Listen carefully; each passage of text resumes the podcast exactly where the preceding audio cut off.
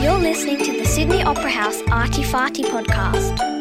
Your best idea is never idea number five, idea number 10. It could be idea number 799. But to get there, you've got to write down 798 dot ideas to get to your golden idea. So make it a habit to write ideas down. This talk was recorded as a live streamed conversation.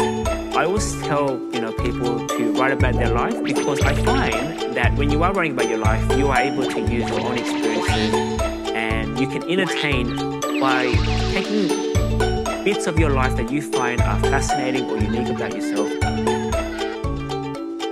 One of the things about being a writer is that you need to, um, you know, develop a thick skin, and by that it means that you know, if people don't like your work, that's okay because books, movies, games, you know, some people love it, some people don't, and that's okay. Good morning, everyone, and welcome to this very exciting digital author talk coming live to you from the Sydney Opera House. My name's Min, and I am the digital producer for the Kids and Families team here at the house. The land that the Opera House sits on is now known as Bennelong Point, but the traditional owners of the land, the Gadigal people of the Eora Nation, called this place Tubowgule, and I'd like to acknowledge elders past, present, and emerging. And to all of you joining us from all across Australia, welcome. We have a really exciting author talk for you today, one of Australia's most popular children's authors, who is also a comedian and a teacher. He's written 10 books. His first, Thai-riffic, was published in 2010, and his latest was published this year in September called Brain Freeze. Please welcome Oliver Phommavanh. Hello, Hi, hey, Oliver. Thanks great to so be much here. for joining us here today. Fantastic! It's lovely to be here at the Opera House. So yeah, really looking forward to it. Well, we're going to learn a little bit more today about um, Oliver's writing process, how he gets inspiration, how he creates characters, and some of his themes that he likes to work on. Shall we get started with our first question? Yeah, let's get into it. Okay, well, how did you decide that you wanted to be an author? Well, when I was um, in year three, eight years old, I started to read funny books. And so I read books by uh, Paul Jennings, Morris Gleitzman, Andy Griffiths. And my teacher librarian said, Well, if you like those funny authors, why don't you read Roald Dahl? And then from there, something clicked in my head, and I knew I wanted to be an author because I thought, okay, how cool would it be to make stuff up, use your imagination, and uh, make it get paid for it? So I thought, yep, I knew I wanted to be an author there and then. What would you say then is your favourite book? Favorite book? Okay, I'm going to cheat and I'm going to say all the unbooks by Paul Jennings. Um, I love those unbooks. But the book that really stands out in my mind is actually Fantastic Mr. Fox by Roald Dahl, actually. And the reason why I picked that book is because the way that Roald Dahl, um, like, I'm a big fan of twist, and the way that he has that twist at the very end of Fantastic Mr. Fox still blows my mind. So, yeah. And those books are so interesting that they've been able to carry through so many different generations as yeah, well. Yeah, that's right. I think um, when it comes to humor, it's, it's quite timeless, and I find that kids of all generations will continue to read those books forever. So, Well, it's interesting that you say humour as well because, Hmm. as I mentioned, you are also a comedian. Yes, that's and right, yeah. Have also been a teacher Yes. in the past. How much of those jobs that you've had, and obviously passions, Hmm. come in and influence your work now when you're writing? yeah, well, I, I- I call it the perfect triangle actually, because if you're a teacher, you need a sense of humor, and I know the teachers out there know it for sure. Um, and you're also performing as well, like being a teacher. You're out there performing in front of kids. Um, hey, look, it's algebra. Hey, look, it's uh, maths. Uh. Uh, but I think um, for me, you know, being a comedian gives me the chance to test out my material on stage, and I think feedback is very important when it comes to uh, writing humor. So um, I've used that part of my performance as a comedian to help me um, sort of road test my writing. And of course, being a teacher, um, I think that means that I was able to um, have an audience of kids and do voices and um, just sort of you know play with stories with them. And so I use that as a test audience as well. So yeah. So you've mentioned a few sort of really great things about being a writer. Obviously, Yeah. it's really nice to go out and connect and do opportunities like this. But what are Mm-hmm. some of the other things that are a little bit more challenging? Yeah, so the challenging part for me is juggling um, different projects, and sometimes I get caught out. So I say yes to everything, And you know when you like you have homework and you have an assignment that's due in two weeks' time, so you just kind of relax and then you, you check the, uh, your diary again. You're like, what? The 29th? That's tomorrow. Oh no! And then you've got to like you know quickly write or quickly do your assignment or your project. I've been guilty of staying up all night to finish projects and deadlines as well. So sometimes that catches me unawares. So yeah, that's probably the, the, the, the, hardest thing about being a writer for me. So with that, do you just write on one book at a time, or are you juggling a, across a couple of different books? Yeah. So for me, I tend to just focus on one book, but at the same time, I'm also brewing the next idea or the next book in my head as well. So I'm kind of like yeah, kind of like doing two projects. The one that I'm actually writing is the book that I, I need to write for uh, for Penguin, my publisher. But inside here, there are seeds of stories just sort of beginning to sprout, and um, I'm always thinking about my next book whenever I'm writing my book. So mm. yeah. So I'd really like to talk a little bit about where you get your inspiration from mm. and about the process, your process of writing. Yeah. So how much of what what we read in your stories is based on your real life experiences? Yeah, I would have to say um, 74%. 74%. Yes, I did a survey there. Um, so, I mean, Thai-riffic, for example, um, it's basically me as a kid. So, um, I always tell you know people to write about their life because I find that when you are writing about your life, you are able to use your own experiences, and you can entertain by taking bits of your life that you find are fascinating or unique about yourself. And for me, it was the fact that I was the only Thai kid at my school.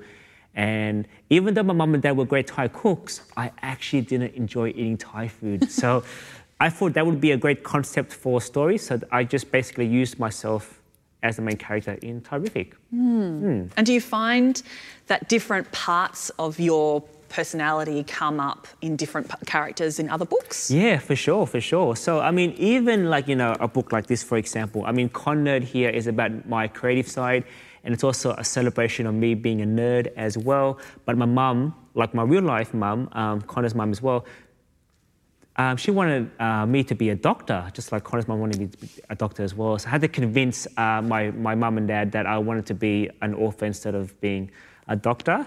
And even Natural Born Loser is kind of like my fantasy story as well because um, it's about uh, my dream of becoming a school captain, but you know, I was a bit of a loser. And when I say loser, I don't mean like loser like that. But what I mean is that I didn't have that confidence to actually, you know, convince the school, convince kids that I wanted to be a school captain. I wasn't really great at sports. I was, you know, didn't have many friends. I was sort of somewhere in the middle there.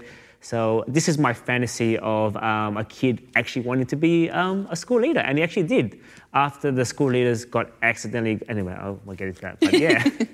um, what we're going to do a little bit later on is delve a little bit more into the characters mm. and talk a little bit about those. Yeah. But um, just going back to your process and inspiration, how long does it take you to write a book? Yeah, so the whole process actually takes about one year. So I had the idea for Brain Freeze um, back in like 2018 actually. So the seed starts in there, and I spend about six months brainstorming and, and drafting my story. So that takes about six months. Um, my publisher usually gives me six months to deliver the story, so I do all that sort of in my head and then on the laptop. And then after that, the next three months we edit the story. So that means we go back, we not only do we fix the mistakes, we also actually try to make the story better. So we level it up uh, we try to make it funnier, make it scarier, all that kind of stuff. And then from there, the covers get designed, and then it comes down to bookstores. So that process takes one year, which is quite shocking because a lot of people think, oh, yeah, you just press a button and it just comes out. But no, a lot of things have to get into motion before the book actually becomes a book. Mm. And when you say a seed mm. gets planted in here, yeah. What do you actually, what does that actually mean? Yeah, so um, I always carry my notebook. And if you want to be a writer, guys, you have to have a notebook or your device as well. But for example, Brain Freeze. Um, one of the stories in, in Brain Freeze, I love Slurpees. So I was drinking my Slurpee and this is confession. It's summer, it's 40 degrees, and Slurpees are so cheap. Uh, frozen drinks are cheap, you know, a dollar from everywhere. And so I was drinking my fourth frozen drink. Thinking, I wonder how many of these I could have before I get brain freeze. And from there, it just got me thinking, okay, well, I wonder how many can people have before they get brain freeze. And so from there, I was like, okay, how about a challenge? How about a challenge where these two kids are drinking Slurpees and one of them claims they don't get brain freeze. And Another guy goes, Yeah, right, I'm gonna buy you 10 Slurpees, drink them all, I bet you'll get brain freeze. And if you don't, then I'll pour Slurpee down my pants. and then from there, back and forth, it goes into my head, I hear these voices, and then I'm, I'm ready to start writing. So, yeah. And, and all that came was just from my favorite drink, which is um, frozen drinks and Slurpees. And so I always tell kids, you know, like think about your favorite food, think about your favorite things, and from there you can actually start writing a story using that as a launch pad. Mm. Mm. And how do you, I mean, how do you actually know what is going to make a really good story? When do you know that you're putting words onto a paper and you, or typing them in? You know, mm. how, how, do you know that it's going to be good? Yeah, look, the truth is you don't know actually. You don't know. You're just there, and um, one of the scariest things about being a writer is you're writing it and you're thinking it's the best story in the world, but you haven't shared it with people yet. So for me, um, I have an editor, I have an agent who, who reads my, my work as well, and they give me feedback, so that's actually a good sign. So if they read it and they go, mm, yeah, then I know that I need to actually go back and uh, work on my story. But if they read and they go, okay, this, this is, this is um, you're on the right track here, this shows potential, then I go, okay, all right, I'm going to keep on writing it. So, um, but I think for me, um, you know, having been a writer for 10 years now, I've got to trust my gut. And so I know from the get go that if I'm excited about a story, if I'm really passionate about this subject, and if I'm really keen to let my, my readers out there read this story, 90% of the time, I know I'm on the right track. So it's sometimes it's just a gut. Sometimes it's just a feeling. It's just sometimes it's that feeling when you're, you know, you, you can't stop typing or you, you, you have to focus that's when you know you're on the right track. So, and I guess mm. one of the things with that is also um, is to make sure that if you are going to share your ideas, yeah. that you that you have someone that you really trust, yeah. um, in order to make it a good experience and also be open to getting feedback and receiving feedback. That's right. One of the things about being a writer is that you need to, um, you know, develop a thick skin, and by that it means that you know if people don't like your work, that's okay because books, movies, games, you know, some people love it, some people don't, and that's okay. So I'm, I'm pretty comfortable with that. And I find, honestly, like some of the feedback that I get in my books actually makes the story better. So if you read the first draft of these stories here in Brain Freeze compared to what you see in the book, it's like a world of difference. And it all helps to make sure that this is the best thing that I, I, I could write. So, mm. Mm. And so, if there's any kids out there that are having difficulty getting their stories and ideas down onto the page, mm. what would be some tips that you would give them? I would say um, to write it down. A lot of kids that I've taught in, in, at schools or when I do workshops, they, they say their story, they tell their friends, but they never write it down. And then, so they forget about it when they leave school or when they go play games or do whatever. So that's my first tip to write it down. And yes, it could be a dud, but your best idea is never idea number five, idea number 10. It could be idea number 799. But to get there, you've got to write down 798 dot ideas to get to your golden idea. So make it a habit to write ideas down, write random scenes, things that make you laugh. You, you overhear a conversation on the train or on the bus, makes you chuckle, write it down, because you never know that could spark a really cool idea for a story. But another place to start is also with the heart. Okay, so you need to write about things that you're really passionate about. I can tell, and the readers can tell as well if you're really excited about a subject. Okay, so if you're writing a story about rocks and you don't like rocks, you know, the reader is going to fall asleep. But if you're excited about basketball or if you're excited about um, saving the forest, that passion is going to come through in your writing. So, mm. yeah, you've got to start right here in your heart. This is a really good place for us now to move into talking more about themes. Yeah. Yeah. So, in a lot of your books, a lot of the characters seem to be struggling a little bit with identity and mm. with expectations. Yeah. Sometimes family expectations, what's expected yeah. of them with their friends and their families. Why have you chosen to explore those themes and topics? Yeah. So, I look, I'm, I love um, writing stories about the underdog, about the, the kids who get shuffled into the background because I was one of those kids as well. I write about weird kids because I used to be a weird kid, and I'm still kind of weird right now, actually. So I want to be a voice for those kids out there. And so I, I read about those stories because I find that those stories are the ones that are very like they're entertaining stories that are fascinating to actually read about. You don't want to read about, you know, Mr. Popular becoming more popular or a rich person becoming more rich. You want to actually see a story where a character actually changes from the beginning to the end. And I find that with stories about kids who are quite reluctant or a little bit scared, they need to step up and become brave. So, for example, in Brain Freeze, we got the first dog that goes to Mars at the start of the story, he's scared. He's like, Why am I even here? I don't want to be here. I don't want to go to Mars. Mars is so far away. I want to go home. But by the end, his view kind of changes. And so I love to write stories about characters who um, find something inside them to step up, to be brave, to make a move, um, and yeah, they change. So, hmm. yeah. Another really big theme um, is about culture. Yeah. And culture plays a really big part in, in your stories and about why do, you, why do you think it's important for us to read stories about people who come from backgrounds or who are different to us? Yeah, I find, look, as, as a teacher, I used to teach um, a whole lot of schools, and, you know, there would be um, 35 different cultures staring back in front of me. So I wanted to make sure that the books that I, I wrote reflected that as well. When I was a kid growing up, there weren't many um, Asians in stories, to be honest. Like, you know, um, I, I, could hardly find any of them. So I, I thought, okay, well, no one's out there writing stories about Asians, Australians. I'm going to be one of the first to start. So I started writing stories like Thai-riffic and Incondered. And now I'm really thankful that not only are there Asian Australians out there, but there are many cultures out there who now have a voice, not just through books, but also through what people see on TV or in movies as well, or what they see out on the stage in plays. So I want to make sure that, you know, when, when someone reads my book, they know that they can also write the same story knowing that they can see themselves um, in the book or on screen. Mm. And yeah. I think some of the really interesting things in reading your books are traditions are mentioned yes, and yeah. things like Chinese New Year and yeah. karma as a concept. Yeah. Um, and the water festival as well. Yes, Thai New Year. One of the coolest things is that yes, it's true. It is true. You are allowed to shoot each other with super soakers during Thai New Year because I actually did that when I was a kid at a Thai temple, and it was so much fun. And there was a point to it because the water is meant to.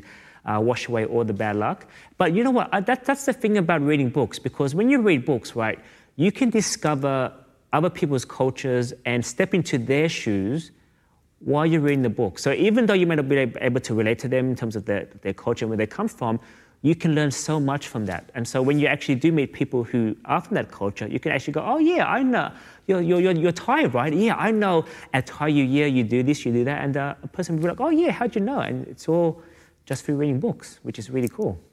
You might have already alluded to this earlier, mm. but a lot of your books um, food is really yeah. food oh, plays yes. a really big yeah. part. Um, you know, Thai-riffic is written as a menu. Yes. All the chapters are written as a menu, and obviously, um, Lengy, Lengy's parents own a Thai restaurant. Mm-hmm. Why is food such a big um, role in your in your stories? Um, well, uh, there's many reasons why. I think the first reason is because food brings people together. I mean, you know, if you have a luncheon or you have a, a party, you expect food to be there. Uh, I also find that food is one of those few things that when people come from a different country and they come to Australia to live here, they love to showcase their food in terms of where they've come from. So, you know, when I, have had Harmony Day at my school as a teacher or as a kid, like, I'm just blown away with, with how many amazing food items are there on, on the luncheon, which is really cool. And you've got food from all different kind of cultures as well, which is really nice. And I find that for a lot of people, their first um, taste of that person's culture is actually through their food, pun intended, that's right. So, you know, the first time you discover something about, um, for example, Japanese culture is maybe sushi. So that's really cool.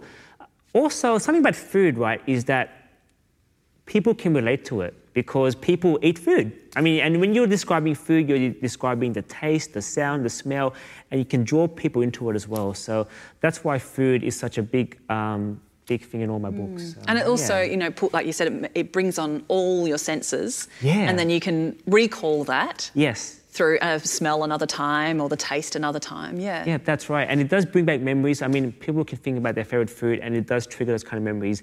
Um, so, yeah, make sure you eat something before you read my books, actually. And, and actually, maybe not. Maybe you want to be Thai-riffic and I guarantee you, you'll be hungry for some Thai food afterwards. So, yeah. Very much, yeah. Okay, another way that, another device that you use Hmm. is humour.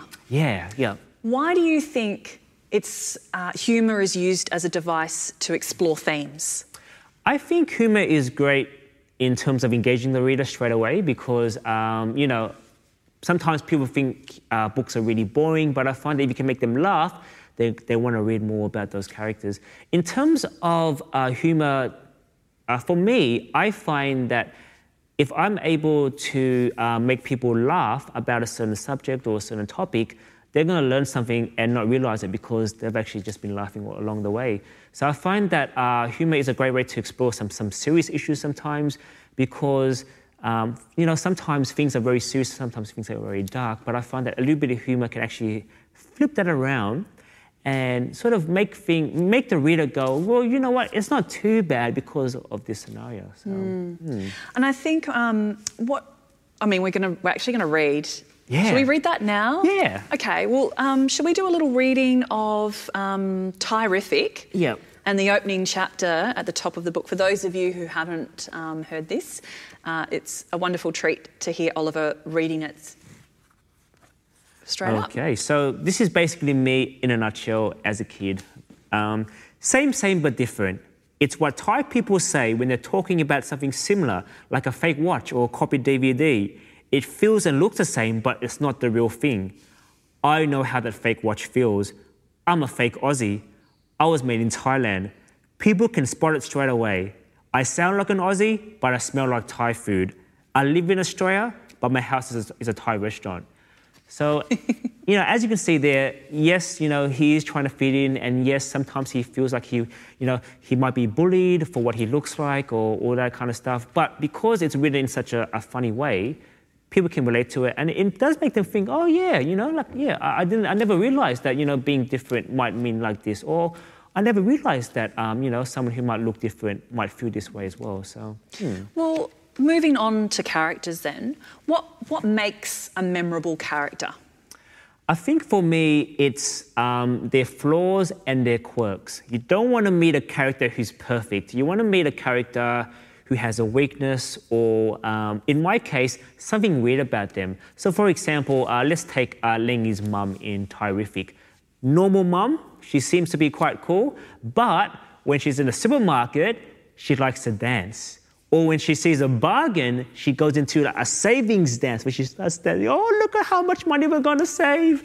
And then she does things like she tries to bargain with, with the checkout person. She thinks, look, I bought all this. I, I deserve a discount. And you're like, oh, mom, that is so embarrassing.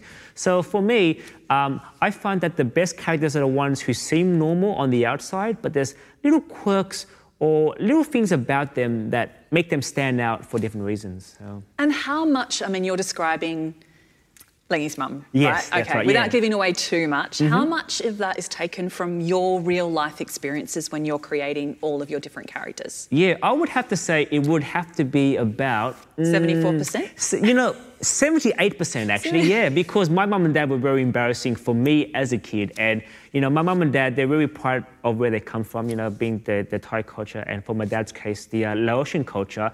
And so it was kind of funny seeing them trying to fit into the Australian culture as well. So, like, you know, little things like uh, my dad, um, you know, starting to learn the rules of rugby league because he wants to fit in at his workplace because everyone is crazy about uh, rugby league, or just seeing my mum, you know, dressed up in her Thai traditional costume, um, sort of outfit, and she's out there, like, you know, still wanting to feel Thai, but then it's quite warm and hot.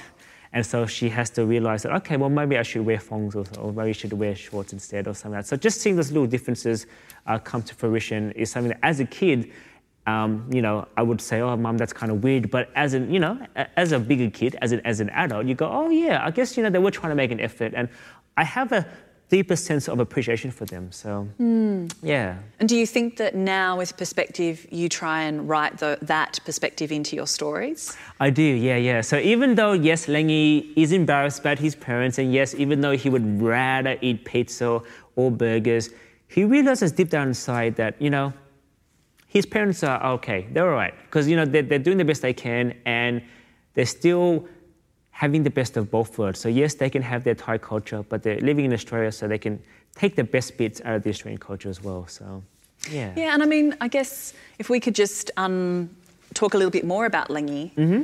I mean, obviously, how do you, okay, how do you go? I mean, you've said uh, it's based a, a lot around you. Yeah. Um, 78%.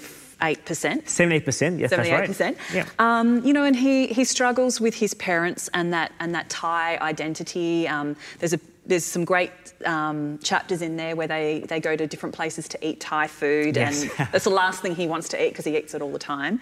Um, and that all of the people around him seem to embrace his culture much more than he does. Hmm. Um, uh, there's a, also a really great chapter in there with the mozzie, with the mosquito. Yeah. And, you know, being around, and that's very much obviously a traditional Australian term. And Yes. So, um, all those little bits, would you say that?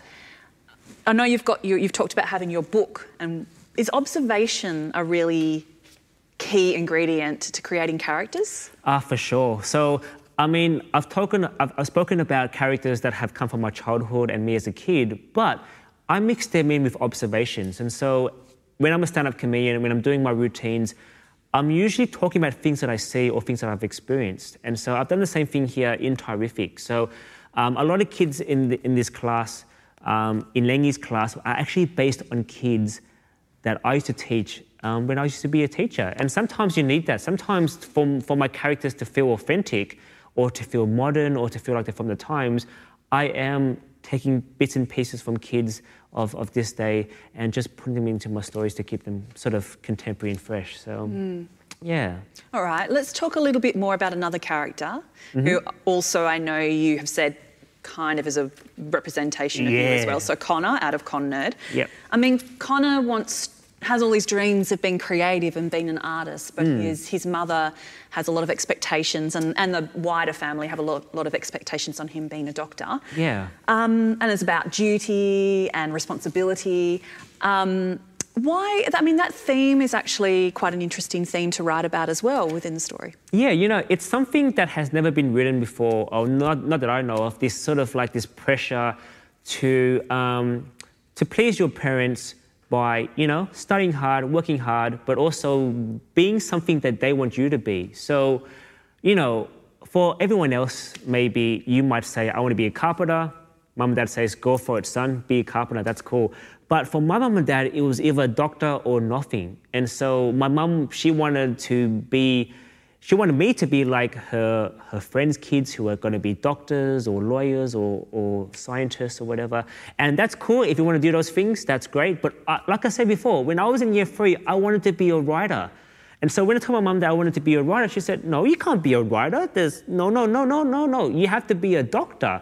And I'm like, Why? She goes, Well, you know, I, I want you, um, I want you to be a doctor so I could be proud of you. I'm like, But wouldn't you be proud of me if I did something that I love? And so that concept is actually um, a little bit of a shock when it comes to the um, traditional uh, Chinese culture or in some Asian cultures as well. And so I remember as a kid, in year seven, you know, I did really bad in my maths, maths tests. And my mom and dad are saying, Oliver, if, you, if your grades are like this, you, you'll, never, you'll never bring honor to our family. And this feeling of not feeling good enough is something that I've had it for a very long time in the back of my head. And when I wrote Con-nerd, I was able to draw that and put it into this character. Now, before people ask, yes, mum and dad are now quite proud of me as an author, but I think the reason why they weren't quite sure was because they, they didn't see many Asian authors out there. And so that's why they weren't like, well, you, you know, you can't be a writer because I, I, I can't see any Asian writers out there. You know, you, you'll be different. It, it wouldn't work. But now that they've seen me doing this for the last 10 years, they go, okay, well, you know, there's other Asian authors out there as well, which is really cool. So they can finally see it and they're, they're proud of me now. So, yeah. And I mean, all characters, as we said in the beginning, you know, need to overcome an obstacle. Yes. Um, how do you, and obviously you've had experience, you've mentioned you take things from the classroom from being a teacher, but how do you really put yourself in the shoes of the audience that you're writing for? Yeah, I think for me, i have always been a big kid myself. I, I love playing games, I love toys, and you know, so I've got that playful sense already. And so what I do is um, mixing with those observations of kids, I put them all together and then I just sort of stir the pot. For example, um, uh, in the other Christy, there's a really shy girl named Christy Ung who never speaks, um, only puts her hand up when she wants help, which is hardly ever because she's pretty smart as well. She's a, a quiet achiever. And so I've taken that character from things that I've seen in, in my class of these quiet kids who never say anything, and I just sort of mark them down in, in my books. But what I've also done as well is I thought to myself, okay, well, if I was a quiet achiever, what would be something that would really annoy me? Oh, I know. What if I was forced to sit next to the most popular girl in my class who was very loud all the time? And so from there, I created Christy. because when it comes to writing stories, it is your job to push their buttons, to annoy them, make them angry, make them scared. And so that's what I've done with, with all my characters. So, mm. So your latest book, Brain Freeze, mm-hmm um, is actually sort of breaks the mold for how you were writing because it is a collection of shorter stories. Yeah. Um, and we also follow some of the sort of minor characters that are written about in yeah. some of these books. And yep. then we see it and we change the point of view. So we go, go from hmm. first person point of view. Yeah. And then we move around and we follow the story from one of the smaller characters' point yeah. of views in there, which is a really interesting device to do that. Yeah, you know, it was so much fun. Um, because there's a line mentioned in uh, one of the stories in Thai-riffic where Joanna, who's a, a, Chinese Australian, she comes to the Harmony Day with a plate of sweet and sour pork, and Lengy goes, "Wow." That actually looks like sweet and sour pork, not the uh, glow in the dark green, you know, or glow in the dark green, glow in the dark pink uh, sweet and sour pork that you might see in like you know takeaway stores. And she said, "Yeah, yeah, it's really authentic." And so I thought about that. I'm like, well, you know, Lengy is not the only one who has parents who want to show off their Thai cooking skills or their cooking skills. I'm pretty sure everyone else does. So I stepped back and I thought, okay, well, what can I do about this character, Joanna? Like, you know, how would her parents feel if they made a typical Aussie, Australian, Chinese kind of dish of like the dark, sweet and sour pork? And so from there, I developed this, this side story.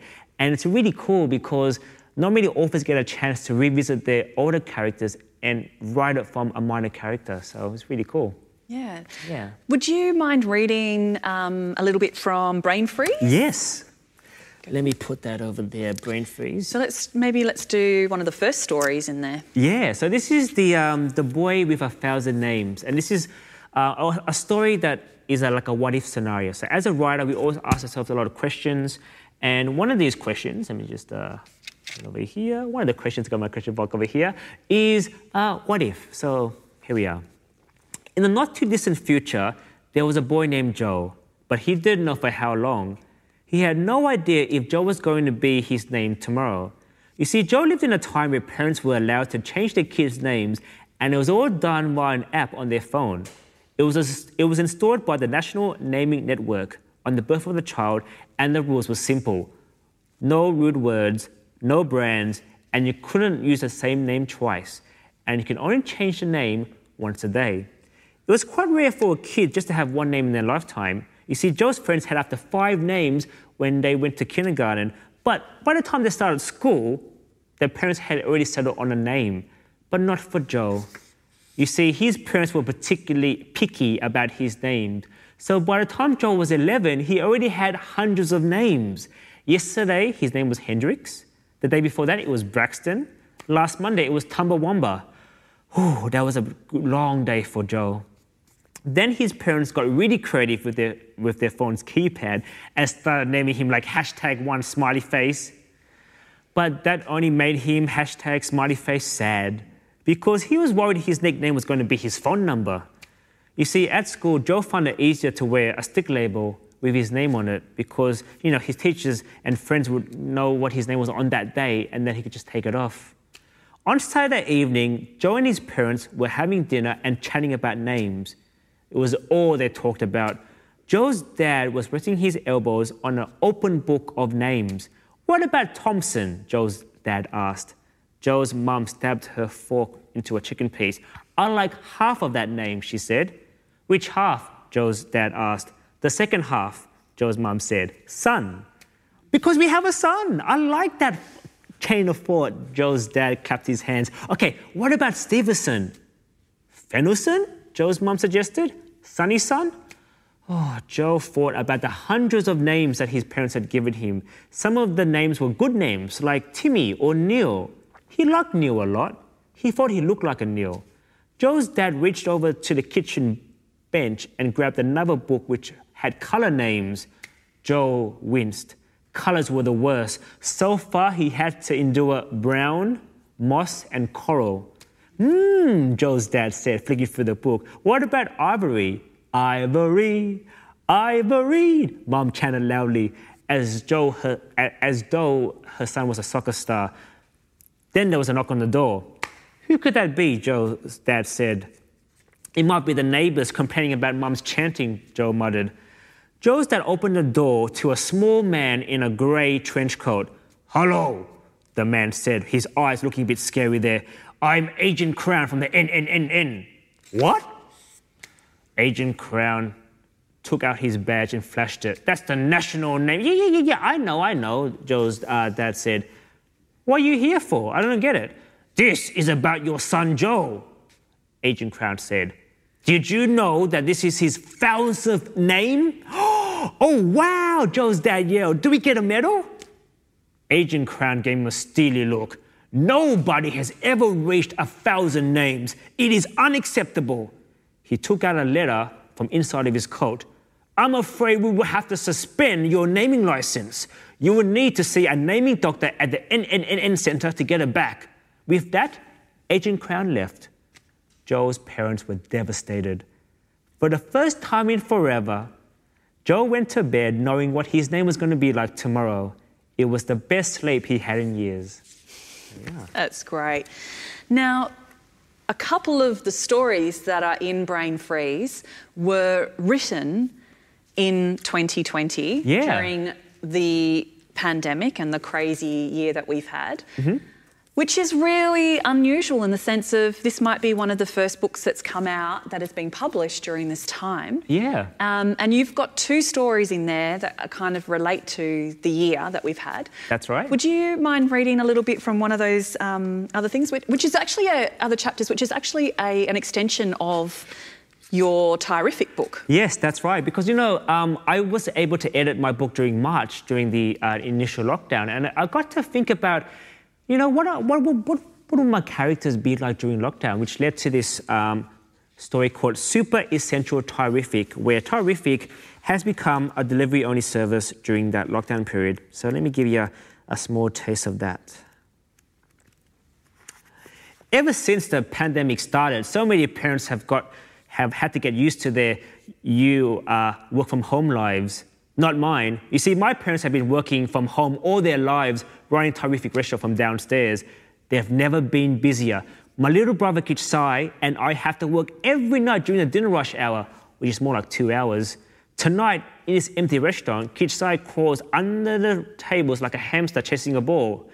Unless we're out of the house, he says. This is our house. We're just downstairs, I say. Gishai grins. No, we just had school upstairs, he says, at living room public school. Ha ha ha. He jumps out from under the table, bumping an unturned chair. I grab the chair from the floor. Watch it, I say. Boys, Dad hollers from the kitchen, we need you at the packing stations. We both go to the counter where Dad's already in his apron, chef's hat, mask, and gloves. It's Thursday night, Dad says. You know what that means? We get double pay, I say. That slaps, uh, Gishtai slaps him on the arm. Wait, wait, wait. We're getting paid? No, no, no, no, no. It's our buy one curry, get one free day, Dad says. So we're expecting a ton of orders. No worries, Dad, I say. This is easier than serving customers in person. Yeah, all we gotta do is like put the containers into bags for the turtles on wheels, Gishtai says. Dad raises an eyebrow. Turtles? Yeah, yeah, you know, the, the, the, people with the giant square packs on their backs, Gishai says. He picks up an empty box and holds it behind his back. Oh, you mean those thermal boxes, I say? No, no, all those delivery people use them. Yes, we don't want any food getting cold, Dad says grimly.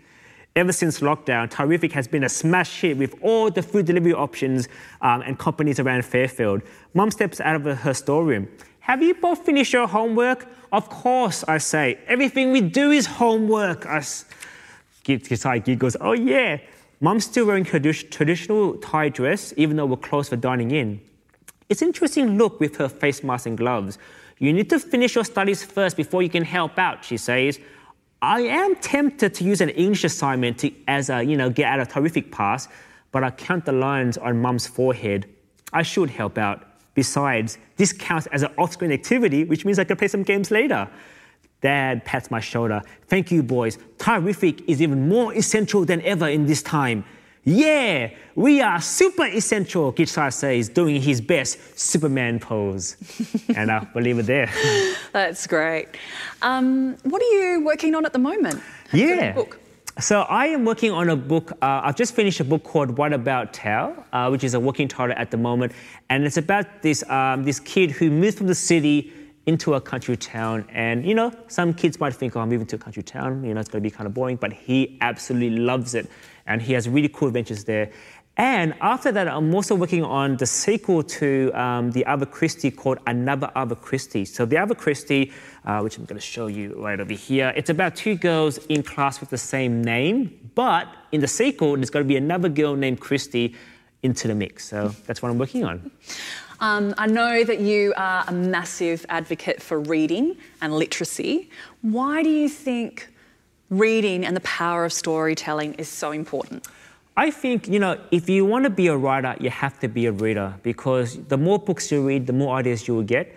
And reading, there's something special about books that's better than games. Yes, I know, better than games. Um, better than movies and screens and all that kind of stuff. And it's because when you're reading a book, you are in charge of imagining that character, that world, and the way that you imagine it is quite different to how other people are going to uh, view it or create it themselves. So everyone gets a different experience. So when people read my books, okay, they're going to get 15 different versions of Veronica because they're creating the character by themselves. And so that's the magic of books, and that's why books are never ever going to go away because I find that it's the best way to exercise that creativity and also let your imagination run wild as well.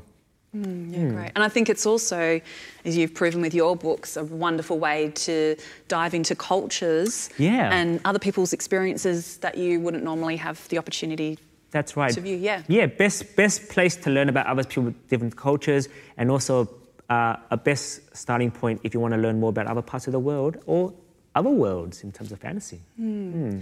And lastly, this is our last question for today. What advice would you give to anyone who might want to enter into the world of being a writer? Okay, cool. So I've already given a couple of tips, but let me just sum it up for you guys. Uh, start with the heart, okay? Start with what you love. Write about your life, write about your family, your friends, all that kind of stuff. And if you haven't got a life, just make it up. It's okay. Because you can take the best bits of your life and exaggerate them for humor, in my case, or for horror, if you want to be a scary writer, or for action, you can make things more, add, a- add, add an explosion, that, that would do. Um, read lots of books, especially books that you want to write yourself one day. So if you're into fantasy, you can read Jessica Townsend. If you love comedy, you can read my books. Carry a notebook because your notebook is going to be your best friend to catch those ideas. Otherwise, they're going to run into the wild. And my last tip is going to be if you don't know where to start, you start short. Short stories are a great place to start because short stories can only be a page long to what, five pages long. And I'm pretty sure everyone out there can write a story that's just one page. Best thing about short stories is that it's the best bits of a story crammed into something that's really short to read. So, yeah. Great. Thank you so much, Oliver. Thanks so much, Min. It's been a lovely morning here. And can I just say a big shout out to everyone here watching. Uh, thanks so much for tuning in. And I hope you get to read my books and I hope you get to write interesting stories as well. Yeah, we hope that you've um, a little bit about Oliver and his writing process and about how to create a really great character and how to explore different themes. From all of us here at the Sydney Opera House, thank you so much for joining us. Please um, join us again for another tour or workshop or author talk and head to the Sydney Opera House digital experiences page to find all those. Also, why not follow us We're on our Teachers and Educators Facebook group. Until next time, it's bye from all of us here at the Opera House. See ya. To make sure you don't miss out, subscribe to Arty Farty wherever you get your podcasts from.